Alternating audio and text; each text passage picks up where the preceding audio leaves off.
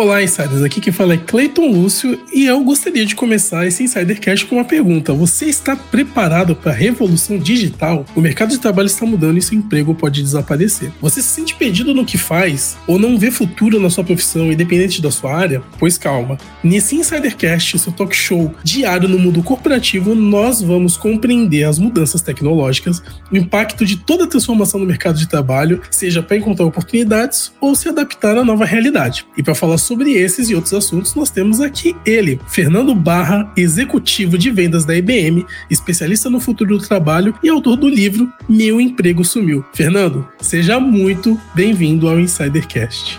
Muito obrigado, é um prazer estar aqui. Muito prazer para todos os Insidercasts, para quem está ouvindo e para quem está participando comigo hoje aqui. Estou muito feliz de ter essa oportunidade.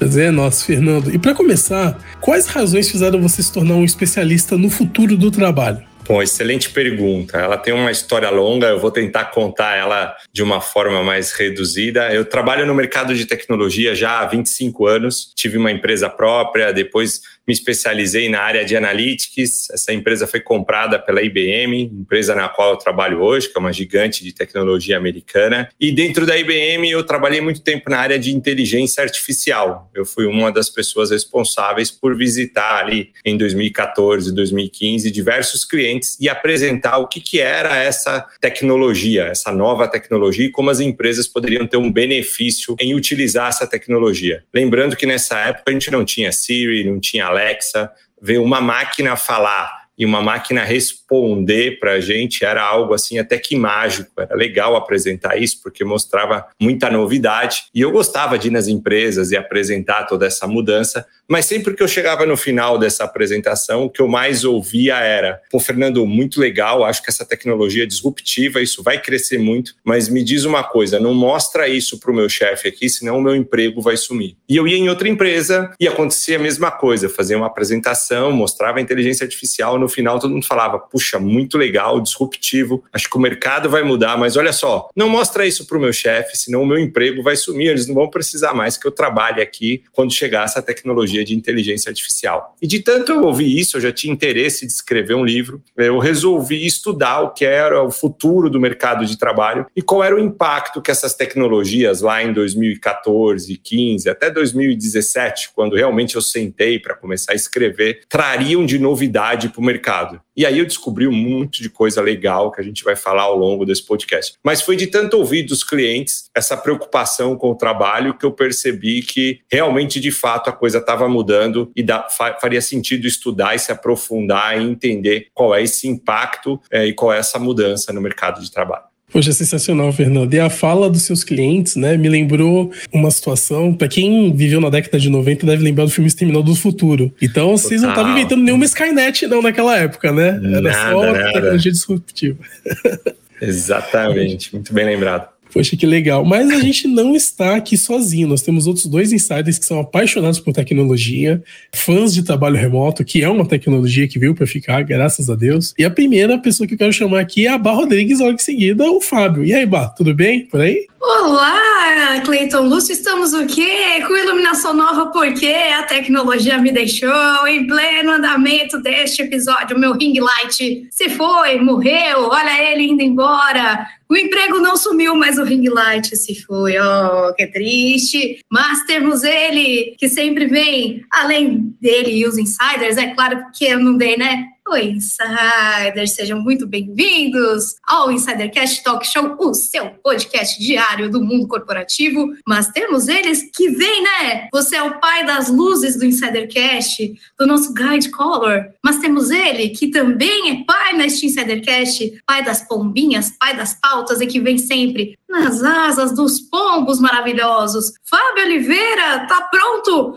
Um tal bolinho de arroz com salsicha, um bolinho de arroz sabor dog. É isso mesmo? Eu não estava aqui, mas vocês lançaram um novo produto? É isso mesmo, produção? Opa, você falou das pombinhas, eu acho que as pombinhas vão perder um emprego também pelo Fernando Ih, Barra. Cara. Provavelmente os drones vão substituir as pombas aqui de Oz e não teremos mais pombas correio. É, não sei como vai ficar o futuro. Depois o Fernando pode trazer para a gente aí como que vai ficar esse futuro das pombinhas, pombinhas da paz. Vão virar drones da paz, Fernando? e o bolinho de arroz, o Cleito tá convidado. Ó. O bolinho de arroz com pedaços de salsicha de hot dog aqui de Oz, ele tá convidado para vir comer aqui em casa. Só bater aqui em Oz, Cleitão. Fernando, eu vou, vamos começar nosso papo, né, aqui desse largar de papo furado, né? e já queria perguntar para você que a gente tem um estudo da Universidade de Oxford que chamou a atenção do mundo ao apresentar que cerca de 45% dos empregos poderão ser eliminados até 2030. Já estou achando aqui que esses drones vão substituir as pombinhas mesmo. Porque muitos empregos sumiram e outros tendem a sumir ainda mais. A revolução digital realmente vai fazer essa transformação, tanto causar uma angústia existencial em todos nós, em diversas carreiras. Como que a gente passa a lidar com isso agora, Fernando? Seja bem-vindo. Excelente. Obrigado, Fábio. Obrigado, Bárbara. Agora todo mundo junto aqui. É uma excelente pergunta. Esse estudo ele saiu no final de 2018. Eu usei bastante ele para escrever o meu livro. Eu lancei meu livro em 2019, um pouco antes da pandemia, nem imaginava que ia ter tudo isso que aconteceu, que para o livro foi bom, mas para o mundo foi tão complicado. E ele só vem aumentando esse índice, tá? A gente tinha 45%. Com a velocidade que a pandemia trouxe para a revolução digital, a gente já imagina que seja maior. No começo parece um número muito alarmante. Você acabou de falar das pombinhas. Na semana passada, o iFood recebeu aprovação aqui no Brasil para começar a fazer testes de entregas por drones. Então não é só as pombinhas que vão perder o trabalho do correio. Meu que Deus. já perderam até para os e-mails, mas alguns motoboys, alguns motoqueiros, entregadores também podem perder em algumas áreas específicas alguns testes inclusive por drones. Esses números eles assustam bastante. E no primeiro momento, se a gente começar a olhar para isso, a quantidade de empregos que também já foram fechados em call centers, porque hoje a gente tem bastante inteligência artificial atendendo. Muitas vezes você acha que está falando com alguém no telefone e na verdade você está falando com uma máquina. Ela já começa a ter um bom entendimento e uma boa dicção, muito parecido com inteligência, uma inteligência muito parecida com a nossa forma de linguagem natural que a gente chama e também vem mudando muito. Mas se a gente olhar para este evento especificamente fechado, como a gente está olhando, pós-pandemia, os drones chegando, a inteligência artificial, os empregos sumindo, ele começa a gerar na gente esse desespero de falar: o mundo acabou. Quando eu comecei a olhar para isso, eu tive esse mesmo desespero, além desse estudo que você apresentou da Oxford, que é bem interessante, Future of Jobs chamado. No, logo no começo do ano, todo ano a gente tem o Fórum Econômico Mundial. Esse estudo saiu no final de 2018 e logo em 2019 o Fórum Econômico Mundial, que acontece uma vez por ano uh, e ele reúne aí os maiores líderes de, da, da economia e dos países lá em Davos, na Suíça.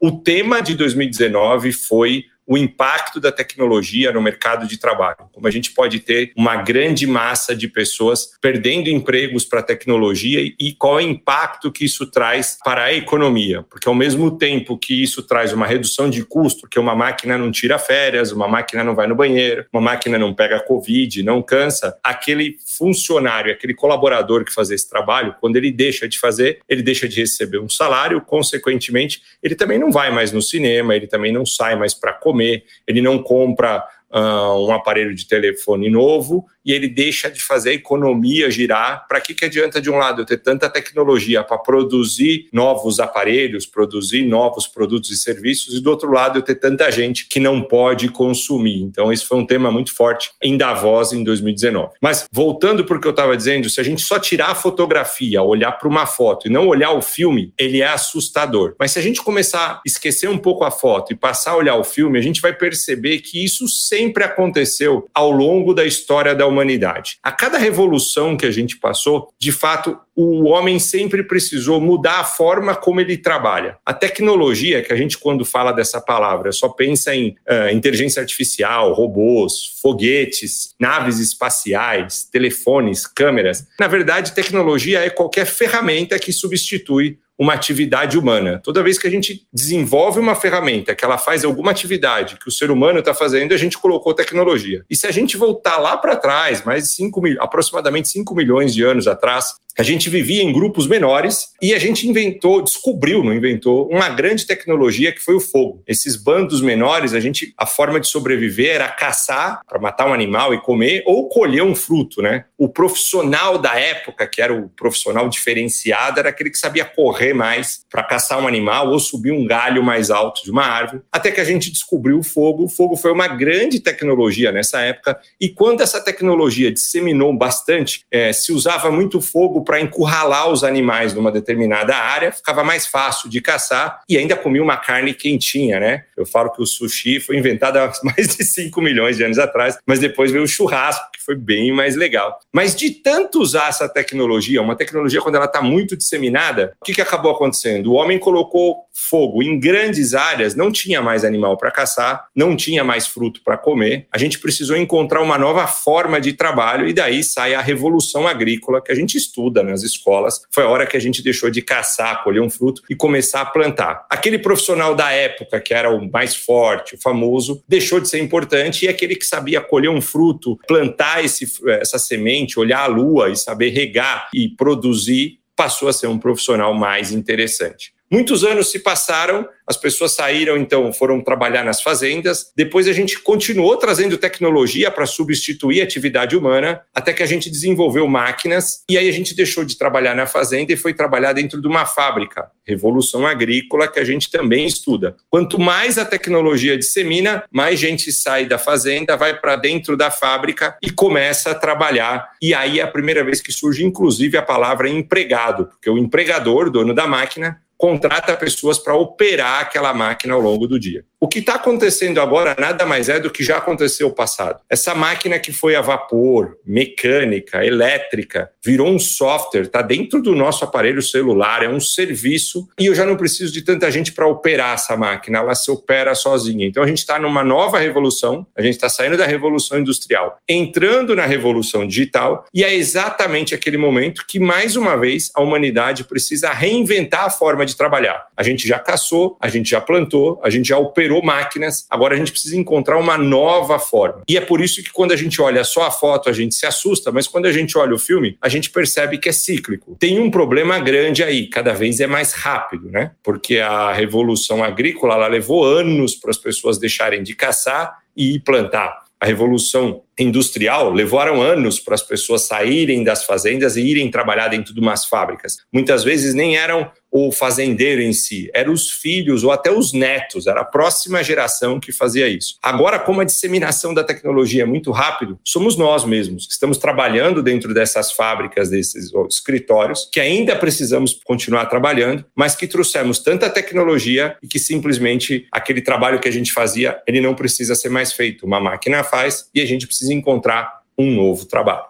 Bom, Fernando, diante de tudo que a gente falou aqui, desta aula que você deu para a gente sobre revolução e revolução digital, o que, que é necessário para um profissional fazer é, para encontrar né, uma oportunidade, se adaptar a essa nova realidade? No Brasil, pesquisas apontam que 72% das pessoas estão insatisfeitas com o seu trabalho, se sentindo estagnadas, perdidas e sem perspectivas né, de crescimento profissional. Afinal, o que fazer então para mudar esse cenário? Boa pergunta pergunta. E olha só, essa pesquisa é nacional, como você disse, são 72% é, do Brasil e são 72% das pessoas que estão trabalhando. Tem um número gigante ainda que também não está trabalhando. Por que, que a gente está com tanta ansiedade? Por que, que a gente está tão perdido nesse ponto de trabalho? Exatamente porque está tendo uma grande mudança e o nosso cérebro foi feito para ele trabalhar um script um pouco diferente. Como a gente está vindo da revolução industrial e indo para a revolução digital, a gente se sente um pouco perdido nesse caminho caminho. Para gente que já está no mercado de trabalho, depois eu vou falar para quem está entrando agora no mercado, mas para quem já está no mercado de trabalho, a gente tinha um script, um roteiro de sucesso muito claro na nossa cabeça. Era só ser criança, brincar, depois ia para a escola, estudava, terminou o colegial, escolhe uma faculdade e ainda nossos pais falavam: ó, oh, tem que ser ou engenheiro, ou advogado, ou médico, hein? Escolhe uma dessas, faz a faculdade, pega o diploma, não precisa mais estudar. Entra numa empresa, abre o seu consultório, se for o caso, e faz uma carreira ali, trabalha 20, 30 anos Você vai ter emprego garantido, se aposenta e vai ser feliz. Exatamente esse modelo ele deu muito certo na Revolução Industrial. Eu não sou contra ele, eu inclusive participei muito dele, mas é esse modelo que não está funcionando mais, porque essas habilidades, e aí a gente pode dividir em dois grupos de habilidades quando a gente vai trabalhar: habilidade comportamental e habilidade técnica, que o mercado chama de hard skills e soft skills. Essas habilidades técnicas, com a chegada de muita tecnologia, elas estão mudando muito rápido. Não dá mais para estudar, pegar um diploma e achar que vai trabalhar só daquele formato. Eu preciso sempre estar tá me atualizando. Então, a melhor coisa para quem está agora é esquecer um pouco a habilidade técnica, olhar para a habilidade comportamental, porque se muda toda hora. Uma pessoa que tem mais facilidade em se adaptar, que tem um pouco de adaptabilidade, que a gente chama, ela se destaca mais. Uma pessoa que tem mais flexibilidade, comunicação, uma pessoa que tem facilidade em desafiar aprender e aprender. Todas essas habilidades que eu falei não são habilidades técnicas, a gente não aprende na faculdade. Infelizmente, agora a gente está começando a ter esse tipo de ensino até no colegial, o governo começou a forçar para as escolas trazerem, mas ainda é muito fraco. São habilidades comportamentais que cada indivíduo tem e que elas podem ser desenvolvidas e que se eu tiver preparado para isso, nesse exato momento que está essa grande mudança, essa ebulição aqui da saída da revolução industrial para a revolução digital, com a chegada da pandemia que acelerou, se eu tiver esse tipo de habilidade, eu me dou melhor do que quem só tem uma baita habilidade técnica. Ah, significa que a habilidade técnica não é mais importante? Não, ela também é, mas não é sozinha. Muitas vezes um, uma pessoa que tem uma habilidade técnica um pouco inferior, mas ela tem essa capacidade de se adaptar e de aprender algo novo, ela vai encontrar mais oportunidade do que aquele técnico que é muito bom, mas falou para ele mudar alguma coisa, falou para ele se adaptar, falou que agora tem uma nova forma de trabalho, ele é contra, ele é reativo, ele não sabe, ele gera um problema no grupo e ele acaba não indo para frente. Então, é um bom momento para você olhar para suas habilidades técnicas, esquecer um pouco caixinha e nome de profissão. Todas as profissões estão mudando, então não me interessa muito se eu vou ser um programador, um analista de sistemas, se eu vou ser um auxiliar administrativo, se eu vou ser um gerente de pessoas. Interessa quais são as minhas habilidades comportamentais, quais são as minhas habilidades técnicas, e aí eu entender algo do trabalho que durante a Revolução Industrial eu não entendia e que agora é extremamente importante. Trabalhar significa ajudar um grupo de pessoas a resolver um problema. Essa pessoa pode ser o seu cliente, pode ser o seu chefe ou o seu colega de trabalho. Você só trabalha quando você coloca as suas habilidades, tanto as comportamentais quanto as técnicas, para resolver um problema para alguém. Resolver um problema, você está trabalhando. Quanto mais complexo e menos pessoas souberem resolver aquele problema, mais você pode cobrar por isso. Quanto mais simples e mais pessoas sabem resolver aquele problema, lei da demanda e oferta, menos você pode cobrar. Então, se você tiver essa clareza, e não é simples, porque a gente não foi treinado para isso, para saber quais são as suas habilidades e como é que você coloca ela à disposição do mercado de trabalho para resolver um problema, você vai trabalhar como um CLT dentro de uma caixinha numa grande multinacional, você pode trabalhar como um profissional autônomo, sendo consultor, você pode trabalhar dentro de uma plataforma de, de, de emprego, numa plataforma de serviço que está crescendo muito, você pode empreender e assim por diante. Então, acho que é um grande momento para a gente rever esse modelo e entender que isso vai ser cíclico e constante. Então, se eu tenho 10 habilidades hoje, eu vou usar elas para resolver um problema, mas a todo tempo eu vou estar tá aprendendo habilidades novas para eu poder me moldar e resolver problemas novos. Sensacional, Fernando. Eu acho que a palavra-chave aqui é adaptação, né? E como Perfeito. você disse na primeira resposta da, da Bárbara, né? Na verdade, do Fábio, mudar a forma de como trabalhar é algo que a humanidade faz desde os tempos áureos. Uma coisa que. Aí. Isso. Uma coisa que você disse me veio à mente é o seguinte: não, até cinco anos atrás não existia uma profissão chamada mecânico de drones. E talvez essa profissão cresça conforme a demanda do uso de drones. Exatamente. Então, então essa mão de obra está sendo remanejada para um outro lugar, né? E olha, se a gente for para 10 anos atrás, você ainda tinha assessorista, que era aquele cara que ficava dentro do elevador para abrir e fechar a porta do elevador no andar que você ia, que hoje é um absurdo. Hoje o elevador não tem nem botão para você apertar dentro, você só marca o andar fora. Você tinha mecânico de máquina de datilografia, que eram máquinas de escrever, que hoje está tudo como computador. Então, ela muda rápido. A diferença é que antes levava mais tempo, a gente não prestava muita atenção nessa mudança. Agora ela é muito rápida, a gente tem que prestar atenção e se adaptar a ela. Eu tive que fazer um curso de datilografia para o meu primeiro emprego, senão eu não ia conseguir o um emprego. Tamo e junto, era muito Fábio, engraçado. Eu, tenho que... eu vou revelar a idade, né? Mas era muito engraçado. O, o teste final da máquina datilográfica, para quem não conhece, foi uma antecessora do computador porque a gente tem alguns jovens que podem estar acompanhando a gente aqui no Insidercast, era todo manual. Então você tinha, se você errasse o texto ali, você tinha que fazer uma gambiarra na máquina para apagar o texto. E o teste final era um teste vendado, então você tinha que digitar certinho com os dedos na máquina datilográfica, é dedo mindinho o A, o anelar o S e assim por diante. No, e não tinha, não podia errar o dedo na tecla, era uma coisa incrível. Se, se e era um pré-requisito errada no teclado, já perdia. Exatamente. É uma coisa surreal. Eu acho que eu e a Bárbara é um pouquinho mais, é uma geração um pouquinho depois da de vocês, mas eu lembro que eu tive que fazer curso de informática, de como mexer no Word, Excel, digitação no computador. E Nossa tem que replicar senhora. os textos. Faz sentido. É. E olha, isso traz um ponto para a gente refletir muito importante. A gente tem uma rejeição ainda muito grande do, por causa daquele modelo de script da Revolução Industrial que eu falei, para novas profissões e uma aceitação muito grande para profissões antigas. E eu não estou querendo dizer aqui que as profissões antigas vão acabar e as novas profissões só elas vão dominar. Se eu precisar operar o meu joelho, eu não vou procurar um garoto que fez um curso online de três meses no YouTube para operar o meu joelho. A chance desse cara não dar muito certo é grande. E se ele errar no meu joelho, eu não volto. Mas se eu precisar de alguém para anunciar a minha papelaria uh, ou a minha loja de roupas na internet, um garoto que fez um curso de três a seis meses pode fazer isso muito bem. Então eu, eu também estou vendo muita gente, com todo respeito, ele trabalhou cinco, seis anos, ele tirou o diploma dele e o diploma dele está na gaveta e ele faz outro trabalho hoje que não tem nada a ver com aquele diploma que ele tirou ou seja, não precisaria ter ficado aqueles cinco, seis anos estudando aquilo, mas o que ele ouve da família inteira é: ah, pelo menos ele tem um diploma. A gente chega ao cúmulo de falar: não, se tiver um diploma, quando for preso, vai ter uma cela especial. E aí, quando aparece a história de um garoto, de novo, de, sim, de 16, 17 anos, ganhando valores mais altos do que um médico, trabalhando na internet, todo mundo fala: isso aí é golpe, e é pirâmide, ele não sabe o que está fazendo. Então, ainda existe uma rejeição. Tem espaço para esse garoto sim trabalhar uh, e usar o mercado digital que está explodindo para ele ganhar dinheiro e ainda tem espaço para as profissões antigas tradicionais. Algumas vão desaparecer. A sacada aqui é você olhar e entender aquilo que eu falei. A minha habilidade resolve um problema? Ou um cirurgião de, de, um, de um joelho, a habilidade dele resolve um problema hoje, resolve amanhã, a gente vai continuar andando, a gente vai continuar jogando bola, estourando o joelho e vai precisar operar. Então, esta habilidade continua, esta profissão continua. É, assim como está chegando um monte de profissão nova. Então, esquecer um pouco o nome da caixinha e olhar para aquilo que você tem habilidade para fazer, estudar, se desenvolver, porque mesmo um cirurgião tem um monte de aparelho novo que ele precisa aprender, que ele precisa saber mexer para melhorar aquela cirurgia e atender melhor. Se ele está por dentro disso, ele tem tra trabalho. Talvez ele não tenha emprego. Um pouco do nome do livro, Meu Emprego Sumiu, vem daí. O primeiro capítulo eu falo: o meu emprego sumiu, mas o meu trabalho não. Trabalho não acaba. Emprego é, é nome de caixinha, é forma de trabalhar.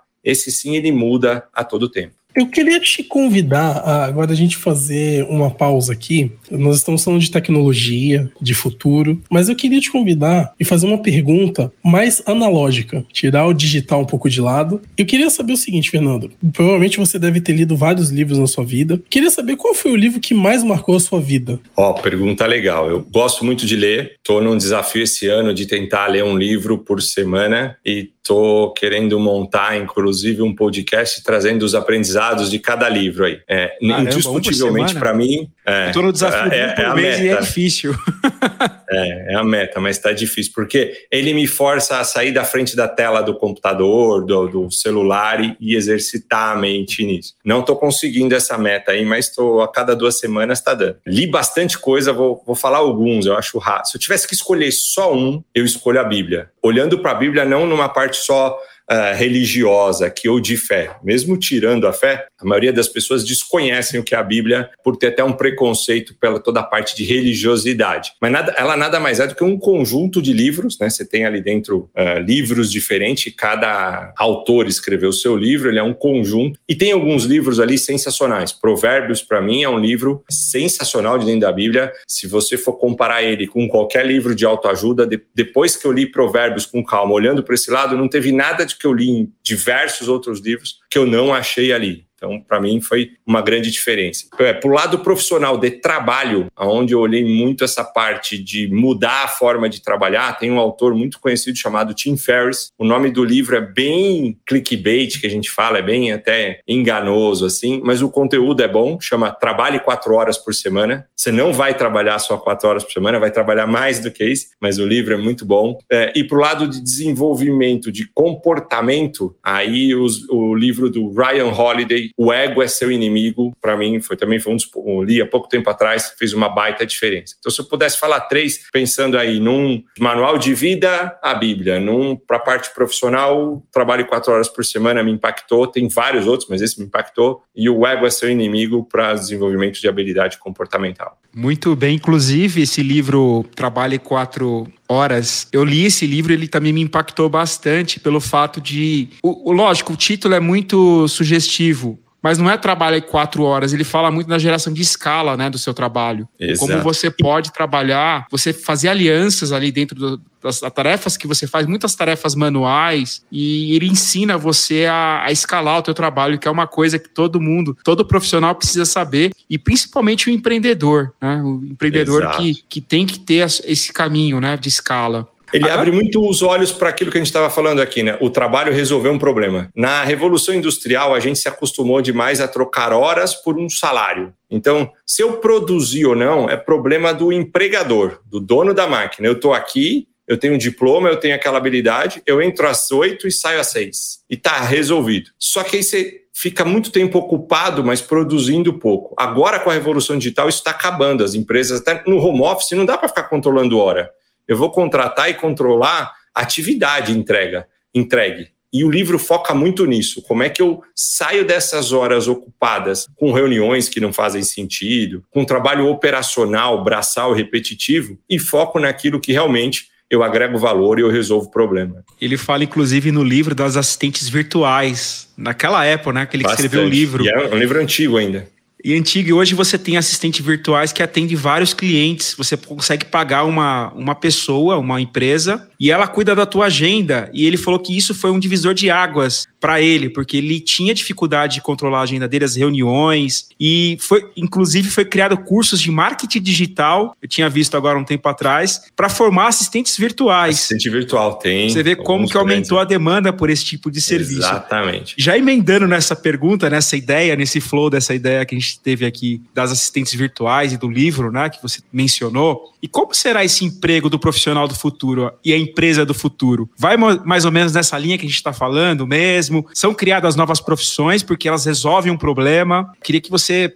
entrasse mais a fundo nesse, nesse, nessa temática. Legal. O que eu vou falar agora aqui é tendência e futurologia. Algumas elas vão se comprovar, outras a gente imagina, mas vai depender do momento político e da sociedade ter aceitação daquilo ou não. O que a gente tem certeza absoluta é que o modelo está mudando, como a gente falou aqui, e ele está em processo de mudança e rápido. Qual é o modelo final? Existem tendências, mas não dá para a gente ter total ciência de qual que ela vai ser. Quais são essas tendências? mercado muito de trabalho colaborativo, então não preciso mais todo mundo entrar às 8 horas da manhã, sair às 6 da tarde, chegar no mesmo horário, ficar dentro de um escritório. A gente vai poder trabalhar de locais diferentes e ser muito mais cobrado por atividade do que ser cobrado por hora trabalhada. Essa é uma grande tendência, ela vai crescer bastante. Nesse sentido, a forma de contratação, esse contrato CLT que a gente tem, começa a mudar e as pessoas vão começar a trabalhar para mais de uma empresa, empresas diferentes e executar atividades diferentes ao longo do dia. Isso também vai ser comum e não significa ter burnout, significa entender isso. Hoje mesmo eu trabalho como executivo de vendas na IBM uh, e sou professor da Link e né, gosto de escrever, sou escritor nas horas vagas. Então dá para você ter trabalhos diferentes. Para aproximar esse profissional da empresa, eu também acredito um pouco de uma técnica que estão chamando de uberização. Não significa que todo mundo vai virar Uber, mas a gente vai ter plataformas de trabalho onde eu entro, digo quais são as habilidades que eu tenho, quais os problemas, como eu falei aqui, que eu sei resolver, e as empresas entram lá, disponibilizam projetos, entendem, e aí eu posso olhar aquele projeto e falar, puxa, isso eu posso executar, e a gente fecha um contrato através dessa plataforma, e da onde eu tiver, eu trabalho para aquela empresa, resolvo aquele problema, recebo por isso e vou para outro trabalho. Então hoje a gente já tem plataformas assim de profissionais freelancers ou autônomos, como a gente chama, né? O Get Ninjas, o Freelas, o Workana, mas eu acredito que a gente vai começar a ter plataformas dessas corporativas. Então a gente deve ter aí a junção de hoje dos quatro grandes bancos do Brasil, eles podem criar ah, uma plataforma para desenvolvedores. Todos estão precisando de programadores, em média, Uh, falando aqui Banco do Brasil, Itaú, Bradesco, Santander, uh, todos esses grandes bancos, em média, têm de 3 a 5 mil desenvolvedores próprios. E estão precisando de mais e não acham. Por que não se juntar e ter uma plataforma onde eles possam uh, contratar sob demanda esses programadores? Não tem muito. Esse é um trabalho que não é tão core business para ele, não teria tanto problema. Então, a, a tendência é isso crescer cada vez mais para diversas áreas. Por que não ter uma plataforma dessa para a área jurídica? Jurídica e eu não precisar ter tantos advogados dentro da minha empresa e eu contrato sob demanda? Por que não ter isso para uma área administrativa, financeira e assim por diante? Então, a, a tendência é que você vire mais um eu SA, que eu falo. Você é um produto, você passa a oferecer o seu trabalho para o mercado, que pode ser um produto ou um serviço, e você se conecta nessa plataforma e você vai deixar de trabalhar única e exclusivamente para uma empresa, você vai trabalhar para um grupo de empresas. Essa, eu diria que é a grande revolução e que ela vem a passos largos. A pandemia acabou ajudando muito isso, porque tinha muita barreira do home office, se a, tele, se, se a forma de trabalhar por teleconferências realmente seria funcional ou não. Na pandemia não tinha outra forma, todo mundo precisou trabalhar assim, e aí isso com certeza vai ficar. Talvez não 100%, mas aí ele vai evoluindo uma vez que foi testado, validado e funcionou. Nossa, Fernando, a tua fala me lembrou muito um outro episódio que a gente teve aqui há pouco tempo com o Cristiano Soares, que é da, da Deal Brasil, que ele é Country Manager da Dil, e ele foi falando exatamente isso da questão do Anywhere Office, né, de você ter essa possibilidade de trabalhar de qualquer lugar e de fazer aquilo que te dá prazer. E esse eu SA dá uma possibilidade de liberdade tão grande, tanto na questão do trabalho, né, como você pontuou muito bem, eu gostei muito da tua explicação da diferença entre trabalho e emprego quanto de você poder ser quem você é, né? Então, hoje você trabalha na, na IBM, dá aula, escreve, porque é possível com essa empresa Fernando Barra SA juntar tudo isso, né? E aí vem uma questão que é a questão do chefe, né? Você acha que o chefe tende a assumir nesse novo modelo de organização que a gente vai ter no futuro? O Spotify, por exemplo, é uma empresa que é pioneira nesse modelo, né? Você acha que isso é uma tendência que veio para ficar? Eu vou responder duas coisas que você falou que são duas coisas importantes. Primeiro, a questão do chefe. Eu acho que nesse modelo de plataforma, você deixa de ter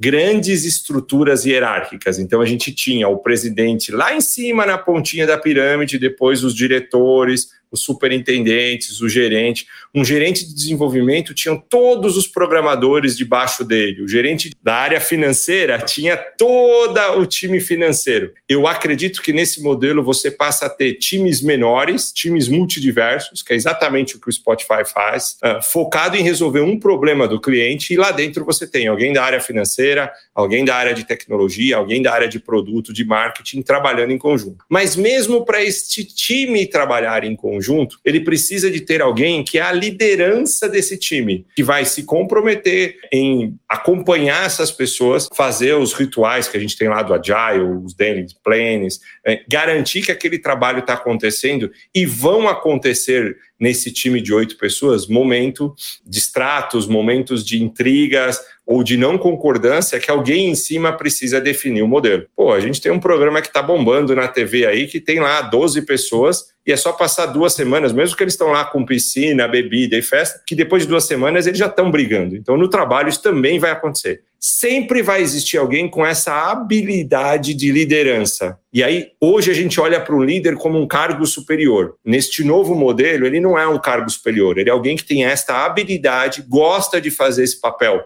de conduzir as pessoas para um determinado objetivo, é, controlar essas diferenças. Então, eu acredito que continua existindo o papel do líder, mas num processo completamente diferente. Não é mais aquele cara feudal, como eu já ouvi falar, ah, eu sou diretor da empresa tal, tem 5 mil pessoas abaixo de mim tem duas mil pessoas abaixo de mim. Já tem diversas empresas que esse modelo já está caindo. Ela está trabalhando por esses squads, por esses times menores, e esses, essa galera lá em cima está meio perdida. Fala, pô, cadê aquele monte de head count? Chamava nem de pessoa, de head count que está aqui comigo. É, isso deve acabar. Mas a habilidade de liderar, ela para mim não acaba. Ela continua e zero de problema. Pode ser que a Bárbara tenha essa habilidade e eu, Fernando, não tenho. Eu gosto de sentar e programar, não gosto de ficar conversando muito com as outras pessoas, acompanhar o que elas fizeram, ajudar. Eu quero fazer o meu trabalho e entregar. E alguém controla esse cronograma e alguém controla essa colaboração. Se alguém faz melhor isso, que faça e deixa eu fazer o meu trabalho. É, eles vão ter pesos iguais, né? Mas ele continua existindo. E o segundo ponto, você falou algo que eu acho muito importante, vou até falar um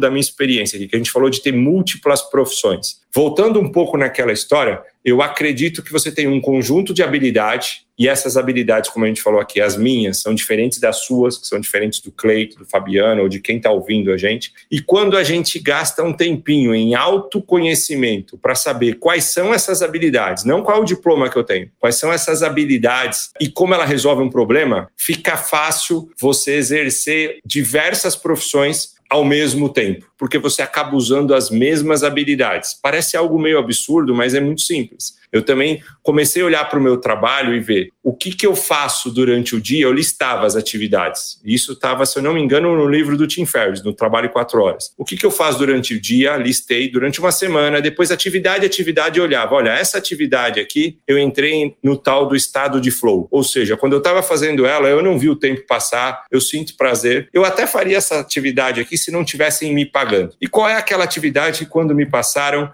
eu olhava e falava: Nossa, tem duas horas que eu estou fazendo. Eu ia olhar no relógio, passaram 10 minutos, eu odiava fazer, eu procrastino e eu deixo para o final do dia. Quando você começa a separar, você começa a entender quais são as suas habilidades inatas. E aí você começa a buscar trabalhos que tenham mais dessas habilidades positivas, vamos chamar assim, do que das habilidades, das atividades negativas. Nunca você vai fazer só as legais, mas se você conseguir botar numa balança e ter mais das legais do que das não legais, vamos chamar assim, das chatas, a tua produtividade aumenta. Então, nesse sentido, eu acabei fazendo um estudo, olhando e falando, poxa, da minha carreira de tecnologia, o que eu mais gostei? Eu já fui programador, eu fui analista de sistemas, eu fui pré-venda, aquele cara que ia junto com o vendedor demonstrar a solução. Eu fui da área de vendas. Eu percebi que o que eu gostava em todas essas partes não era a questão técnica de programar, mas sim o lado meio de comunicar, de sentar com alguém que não entende de tecnologia e explicar como aquilo vai gerar um valor para ela e como é que ela pode usar aquilo e aí ela poderia comprar aquela tecnologia. A hora que eu mais gostava do meu dia não é quando eu estava assinando o contrato ou discutindo cláusula com a área jurídica, é quando eu estava numa sala apresentando uma nova tecnologia, como eu comecei a contar a história aqui. Então eu percebi que eu tinha um lado mais comunicador barra professor. Então tudo que eu encontrasse para fazer, que eu pudesse usar meu, minha habilidade de comunicação e de traduzir algo que é tão, às vezes, chato e complexo, que é um, tem um tecnês, que é toda essa história de tecnologia, NFT, internet, blockchain, inteligência artificial,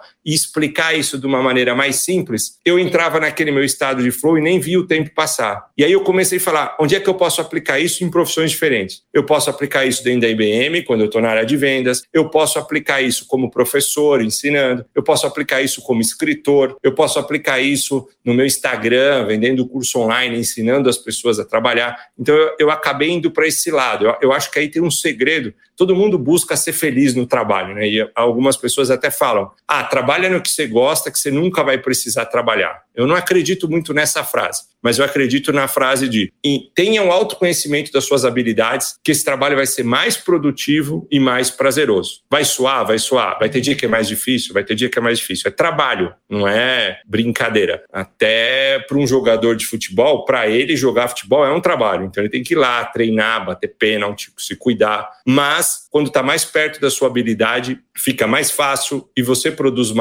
automaticamente você resolve mais problema, automaticamente você ganha mais. Fernando, sensacional a sua fala. Isso me lembrou muito o episódio de ontem que a gente gravou com o Rodrigo Zerlotti, né?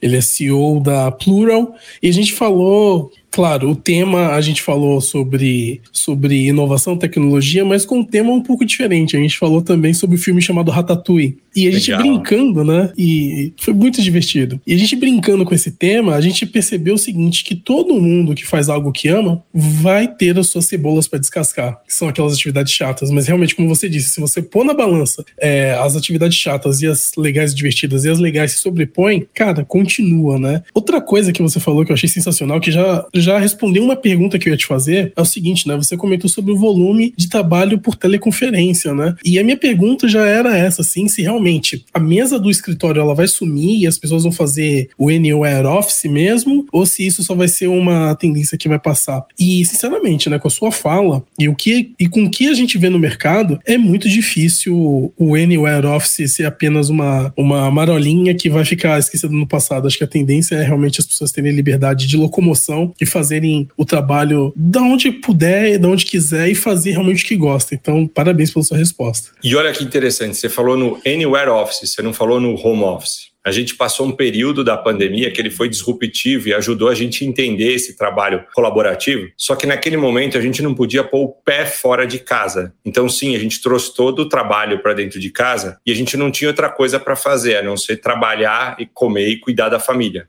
sem dúvida alguma, foi uma época muito estressante. Eu não acredito nesse modelo, eu acredito no modelo de anywhere, de qualquer lugar. Para algumas pessoas, esse trabalho vai ser bom dentro de casa. Ela consegue separar um ambiente, ela consegue ter um horário para começar, um horário para terminar e enquadra na rotina e na dinâmica da família dela. E ela vai poder economizar todo aquele tempo complexo e chato de quem está numa grande metrópole de, de locomoção e de trânsito. Outras pessoas dentro de casa, pela dinâmica da família, pelos filhos, pelo horário de entrada, de chegada, não tem um espaço para fazer e não faz sentido. Ela vai poder fazer isso de repente, mas ela não quer eh, também ir até o escritório que está a duas, três horas da casa dela. Ela pode procurar um home office perto da casa dela, que fica a duas quadras, e ela vai trabalhar bem dali sem precisar. Outros vão mudar de local e vão aumentar a casa. E outros vão falar: não, para mim faz sentido ir até o escritório, porque aí eu me isolo, sou mais produtivo e eu vou lá três vezes por semana.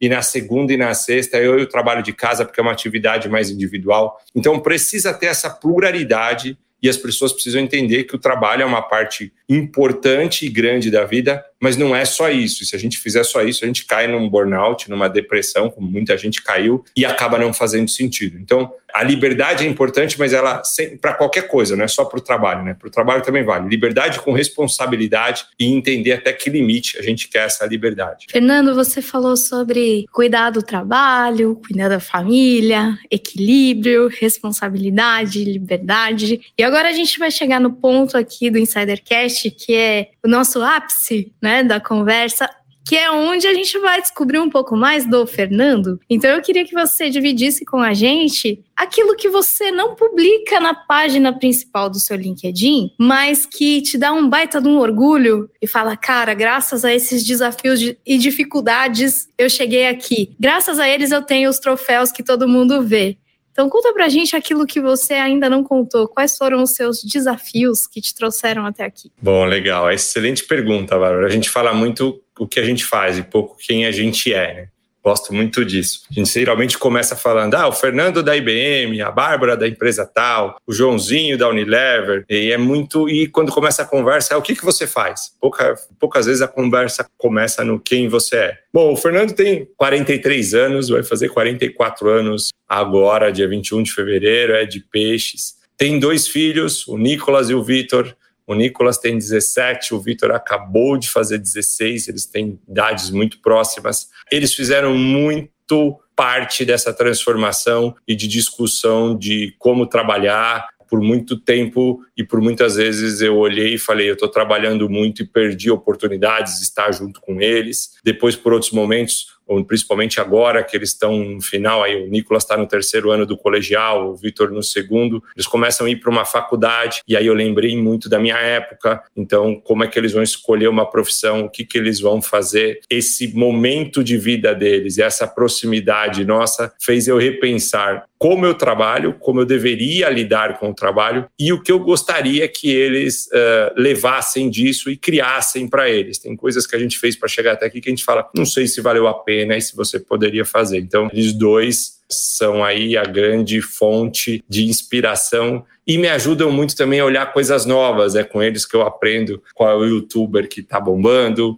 qual é o vídeo e a dancinha do TikTok, qual jogo é mais legal e por que, que agora está existindo NFT para comprar skin do Fortnite ou do Rainbow Six, por que, que um tal de Whindersson que saiu lá do Piauí resolveu lutar boxe, é porque tem um outro cara que fez isso e para que, que botar vídeo no YouTube. Então eu, eu acho que essa troca nesses momentos de transformação são muito válidas, muito importantes. Eu gosto, eu aprendo e eles também acabam percebendo que a gente tem interesse, respeitando aquilo e gostando e tendo curiosidade de conhecer um pouco também de um mundo, entre aspas, aqui mais velho e mais corporativo e mais quadrado. Fernando, Infelizmente, a gente está chegando ao final do episódio. Meu, foi um prazer poder bater um papo com você, poder aprender um pouco com você durante essa quase uma hora. Mas antes de ir embora, eu gostaria que você deixasse seu recado final e as suas redes sociais para os insiders poderem entrar em contato com você. Bom, legal. Queria agradecer demais aí a Bárbara, ao Fábio, o Cleiton. Foi um papo muito agradável. Eu gosto, falei aqui nos momentos que o que eu gosto é de falar e trocar. Então, para mim, passou sem eu perceber. É algo que eu gosto. E se você que está ouvindo a gente aqui tem mais interesse em saber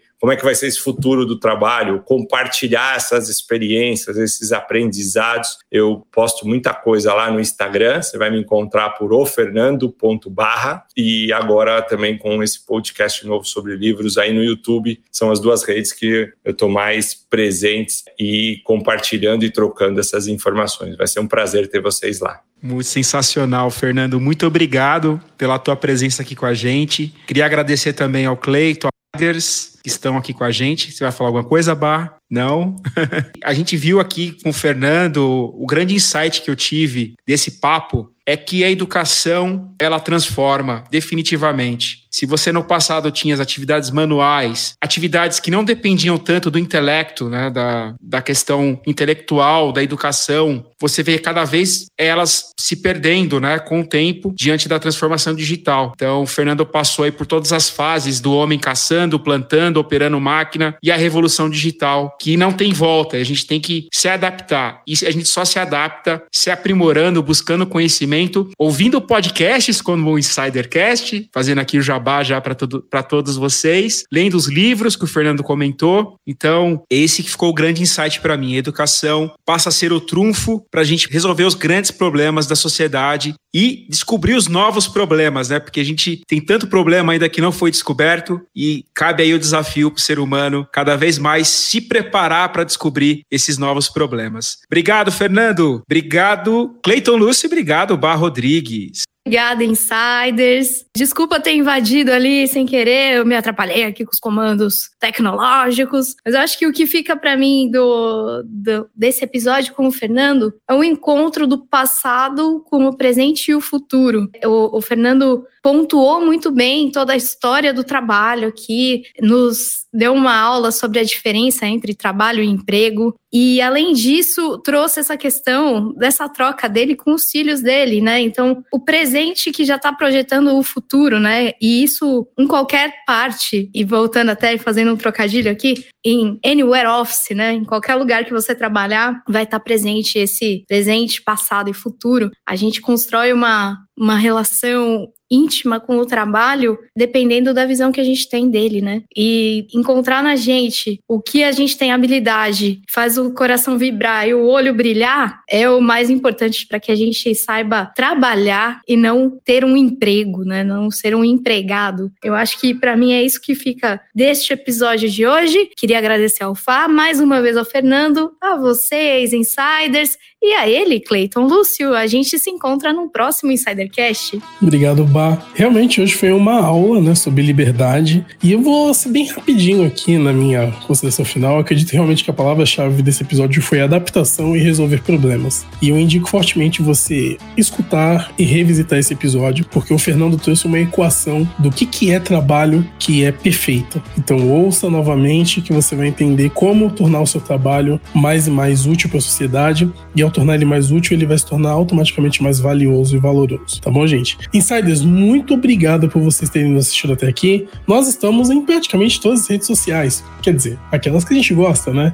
Nós estamos no Instagram, arroba InsiderCast, nós estamos no LinkedIn, arroba InsiderCast, nós estamos no YouTube, InsiderCast. Você pode nos enviar um e-mail para tirar dúvidas, para fazer críticas, sugestões de pauta e também você pode enviar um e-mail se a sua empresa deseja patrocinar o Insidercast ou fazer um podcast barra talk show com a gente. Então imagina se você deseja criar um novo canal de comunicação, um canal de comunicação dinâmico, onde você pode fazer várias coisas como network, reforçar sua marca empregadora, reter talentos, comunicar ações e muito mais. E para fazer tudo isso, você pode nos enviar um e-mail para o contato insidercast.com. Insiders, eu agradeço a vocês que nos assistiram até aqui. Peraí, peraí, sempre... que o e-mail faltou um ponto .br, é insider, contato insidercast.com.br. Então Lembrando para quem quiser nos apoiar apoiar aqui, apoiar este belo e lindo podcast sobre o mundo corporativo, é o mesmo e-mail que você pode fazer um Pix para ajudar a gente aqui na missão diária de continuar levando o conteúdo. Desculpa a interrupção, mas Imagina, é só para bah. lembrar. Imagina, Babá sempre me salvando nesses finais. Então é isso, gente. Para você, você também pode ajudar o nosso projeto no contribuindo com o Pix, que é no contato insidercast.com tem o BR. Muito obrigado, pessoal. Insiders, muito obrigado. E como sempre, nós nos vemos e nos ouvimos no próximo episódio do Insidercast. Tchau, pessoal.